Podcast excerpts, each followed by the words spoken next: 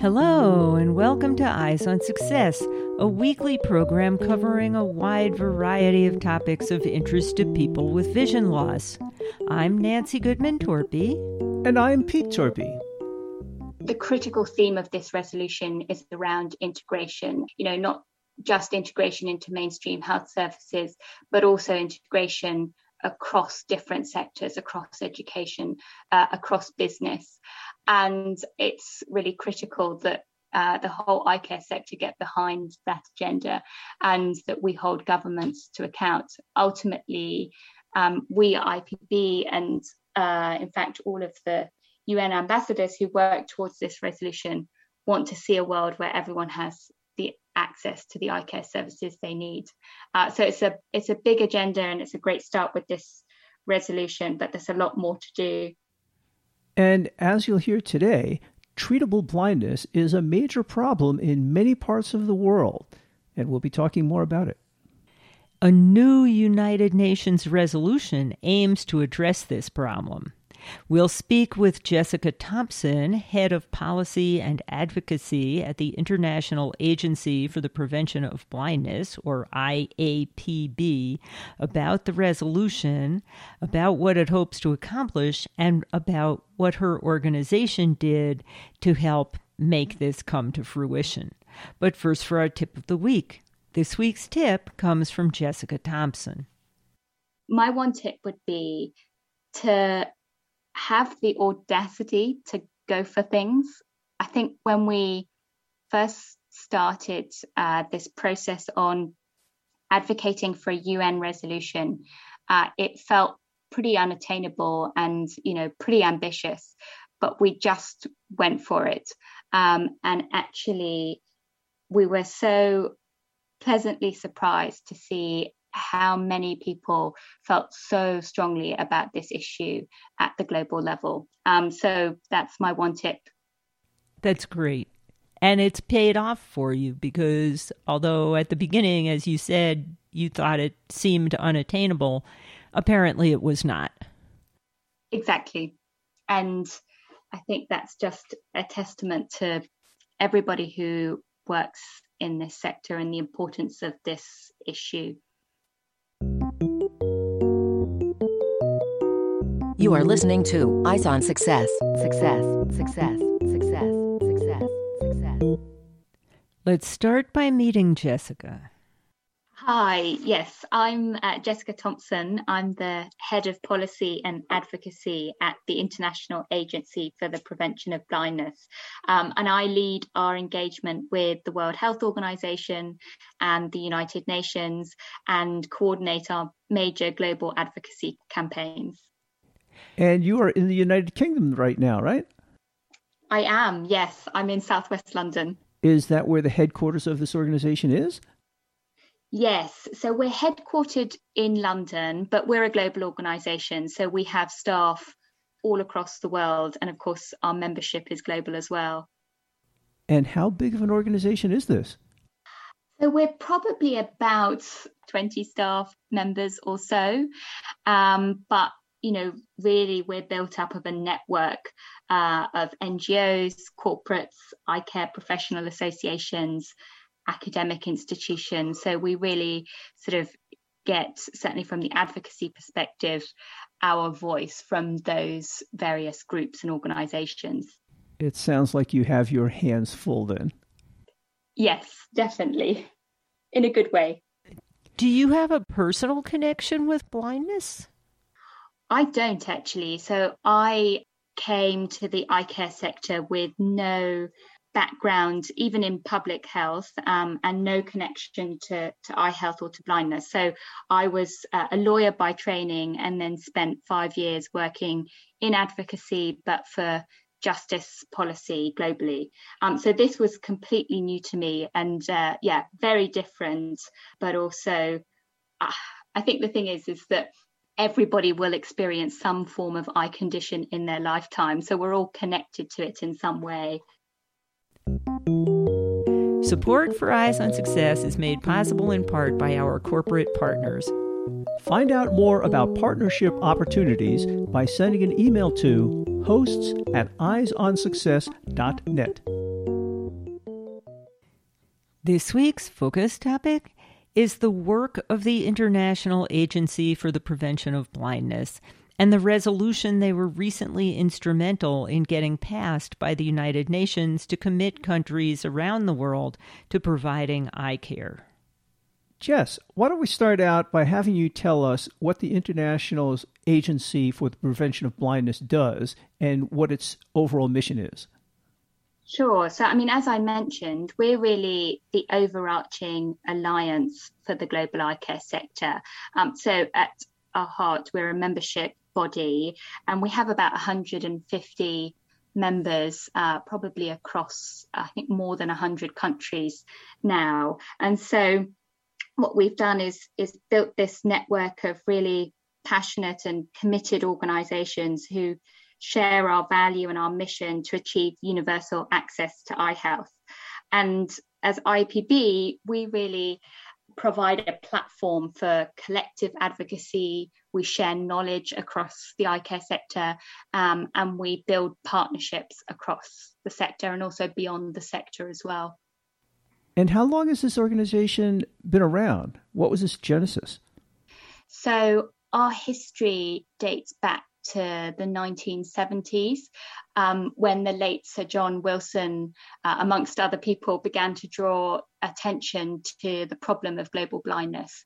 Um, and these efforts led to the setting up of IAPB on the 1st of January in 1975. So we have a long history, and of course, throughout that time, we've had a very close partnership with the World Health Organization as well.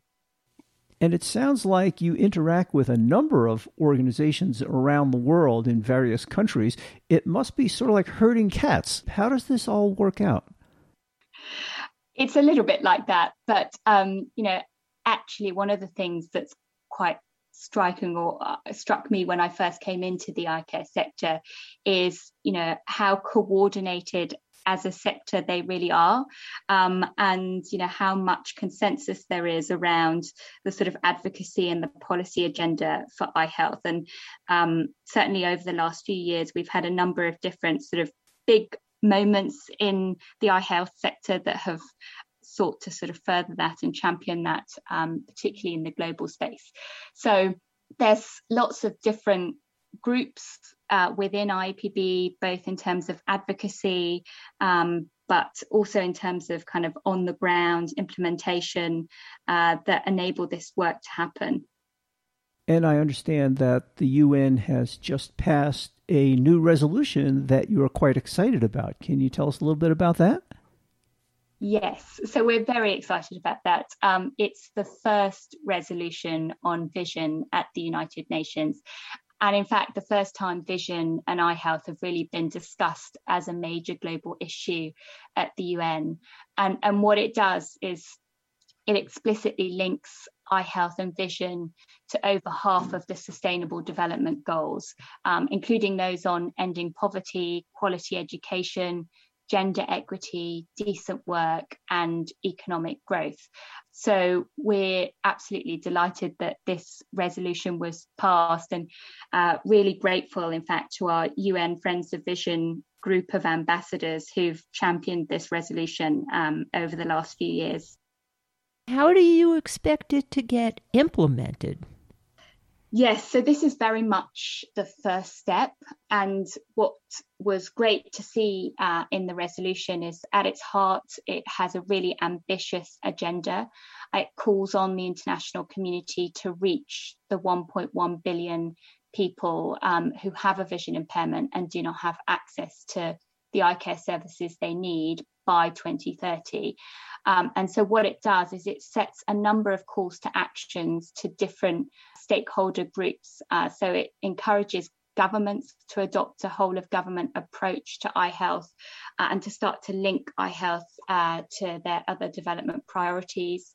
It calls on donors and funding institutions to increase their funding for eye health, uh, particularly for developing countries. It calls on the UN institutions to promote and include eye health in their work. And it also recognises the critical role of civil society, but also the private sector uh, in making all of this happen. So it's an ambitious agenda, and I suppose the next steps are really to start advocating for this at a country level so we can see that implementation. So, is your organization going to be doing advocacy in all? I don't even know how many countries there are in the world at this point, but it's well over a hundred. That's the ambitious plan. Yes, absolutely. So, and and this is you know the benefit of having a global network like IAPB. It means that whilst we can collectively group together to achieve the sort of global advocacy kind of wins like this UN resolution, um, it also means that we then have a network of people who are on the ground, who have the relationships uh, with the governments, who can then advocate for its adoption and actually translate this into something that's meaningful and actionable. Um, so it will rely on uh, our membership and everyone within the sector um, on playing their part and, and driving this forward.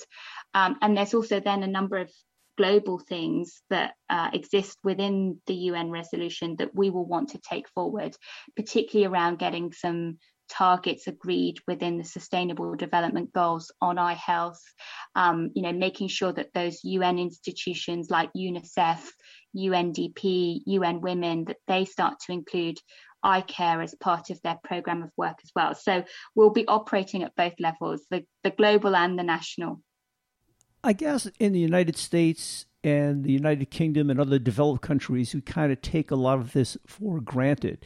We have people with vision problems, of course, but we mostly take care of it. But you mentioned over 1 billion people around the world with eye problems, many in countries that can't afford to do these things. So, as kind of a motivation for this resolution, can you kind of highlight what the issues are around the world and some of the less developed countries? Why this is an issue? Ultimately it mm. comes down to an inequality that exists you know both within countries but also amongst countries um, and this is the challenge you know not just for us working in the eye care sector but for all of us working in the sort of health and development sector you know i think for those of us who as you said are in the uk or the us it's quite um, surprising and quite striking to hear that there's a billion people you know who have some form of vision impairment but they just don't have the access to the services that they need. Um, and and this is you know down to a number of problems that exist within the health system uh, and the general system in those countries. You know eye health hasn't been prioritized it hasn't been properly funded in places it's often been quite siloed from the rest of the kind of mainstream health system. Um, and so it's just not been given the priority, frankly, that has been needed over the last few decades to tackle this global problem. So, in many senses, the resolution helps us to elevate it as a global development issue and one that needs really addressing over the next decade. And my impression is that many of these eye problems are quite treatable things like cataracts, which are routine in countries like we live in, or just even having glasses that will work. And these are hard to get to people in rural areas or people who can't afford these things. Yeah, absolutely. Um, you know, over 90% of that 1.1 billion people without access uh, to eye care services, their eye care problems are completely avoidable. With, for example, like you said, you know, cataract and and glasses being uh, the two sort of biggest things that could uh, solve uh, the their problems. So it's something where there's a there's a relatively easy solution. It just requires the kind of the global and the governmental support to make it happen. Um, and that's why I think actually, you know, on the positive side, you know, vision is an area which offers enormous potential for countries um, because it's relatively easy to solve as an issue, but also because, um, and this is recognized in the resolution, it supports, you know, other broader objectives and goals around education, around economic growth and productivity. Um, so it's a real catalyst, I think, for country progress. Even incredibly simple aids. Um, we've spoken with a woman, Beverly Crook, twice actually on this program about a program that she has where she travels to underdeveloped places and delivers white canes to people who never even knew they existed and these are people who you know couldn't get from their cabin to the outhouse independently because they couldn't see and nobody had come up with a solution yet and so there's you know even some very very simple things that can be done to aid people in these situations. Absolutely. And, you know, we take we often take our eyes and our vision for granted but actually you know it touches every part of our lives and every part of our sort of development across the kind of life course um, so getting people to to think about their own eye health i think is something that is critical uh, and something that actually we're doing now as, as IAPB. Um, we have a global campaign that we're running for World Sight Day this year, where we're asking everybody, not just those in the eye care sector, but uh, those in the sort of general public to think about their own eye health, to go get their eyes checked, you know, particularly in the countries where they can do that, uh, to try and raise awareness, you know, for those people who can't at the moment access those simple services. You mentioned that your organization has been around since 1970, and I'm wondering, in terms of this new resolution, which really sounds exciting, how does that in a concrete way affect what you can or cannot do? Does this, for instance, come with more money or more staff, or you know, what is the impact of the resolution? So I think it comes with an enormous amount of potential. Um, as I said, you know, it's the first time that I think eye health has been elevated in this way on the global stage. But it's also the first time that um, the global community have really thought about eye health not just as a health issue, but as a development issue. And so, you know, I think that opens a number of doors to think about how we can get eye health, uh, not just within the mainstream health system, but perhaps in the education system to get the Ministry of Finance, the Ministry of Transport to be thinking about vision and eye care as critical to their programs of work. You know, as I mentioned, there's a number of different calls in the resolution uh, to different uh, organizations and stakeholders. And we want to make sure that those are actionable.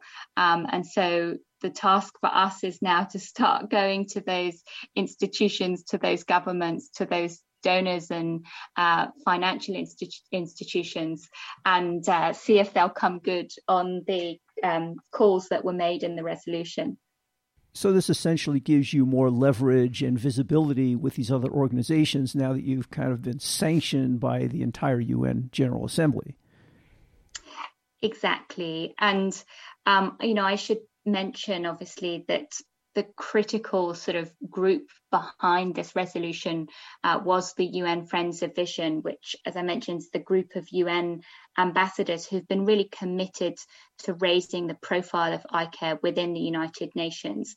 Um, and so that's a group of about 50 or so ambassadors um, that was set up in 2018. So they will now be our champions uh, taking this resolution forward, certainly within the United Nations is that an official organization or just a kind of an ad hoc group of people with similar interests?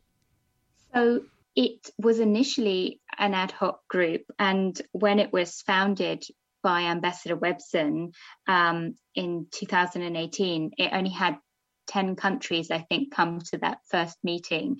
And it operated relatively informally over the sort of first two years. But then, since the adoption of the UN resolution, that group has now been formally recognized within the resolution. So it's sort of almost formally become part of the UN structure, uh, which is wonderful to see, um, particularly because Ambassador Webson has been such a tireless advocate for eye health. He's actually the first blind ambassador at the United Nations. So he very much has a, a personal commitment to this issue. And it's been so incredible to watch that group uh, in a relatively short period of time, you know, go from uh, a meeting with 10 countries to then uh, a landmark UN resolution. Oh, that's kind of cool. And also having someone with a vested interest, as you say, with a little bit more knowledge or direct personal knowledge of some of these issues. Exactly. It's, I mean, he's been a fantastic champion. And we've been very lucky because we've also been joined in that group, uh, in the leadership of that group by the ambassador for Bangladesh and the ambassador for Ireland as well. So um, they joined as co-chairs last year and have really uh, been critical to getting the resolution passed this year. So you must work pretty closely with that group. What are the differences in what the two groups do? Yes, we work very closely with that group. So we effectively are IAPB is the secretariat to that uh, ambassador group. Um, and then we're supported as IAPB uh, by a number of our member organisations. Um, so we have Fred Hollows, Sightsavers, One Sight, Vision Spring, Vision Council of America, and CBM, um, who've also been all very actively involved in both supporting the ambassador group and then obviously in the policy and advocacy work in getting the resolution. Is there anything we missed that you want to talk about? I think the only thing that I would say is just in terms of implementing this resolution and what it means um, on the ground for countries. Um, you know, the critical theme of this resolution is around integration, and I've mentioned, you know, not just integration into mainstream health services, but also integration across different sectors, across education, uh, across business.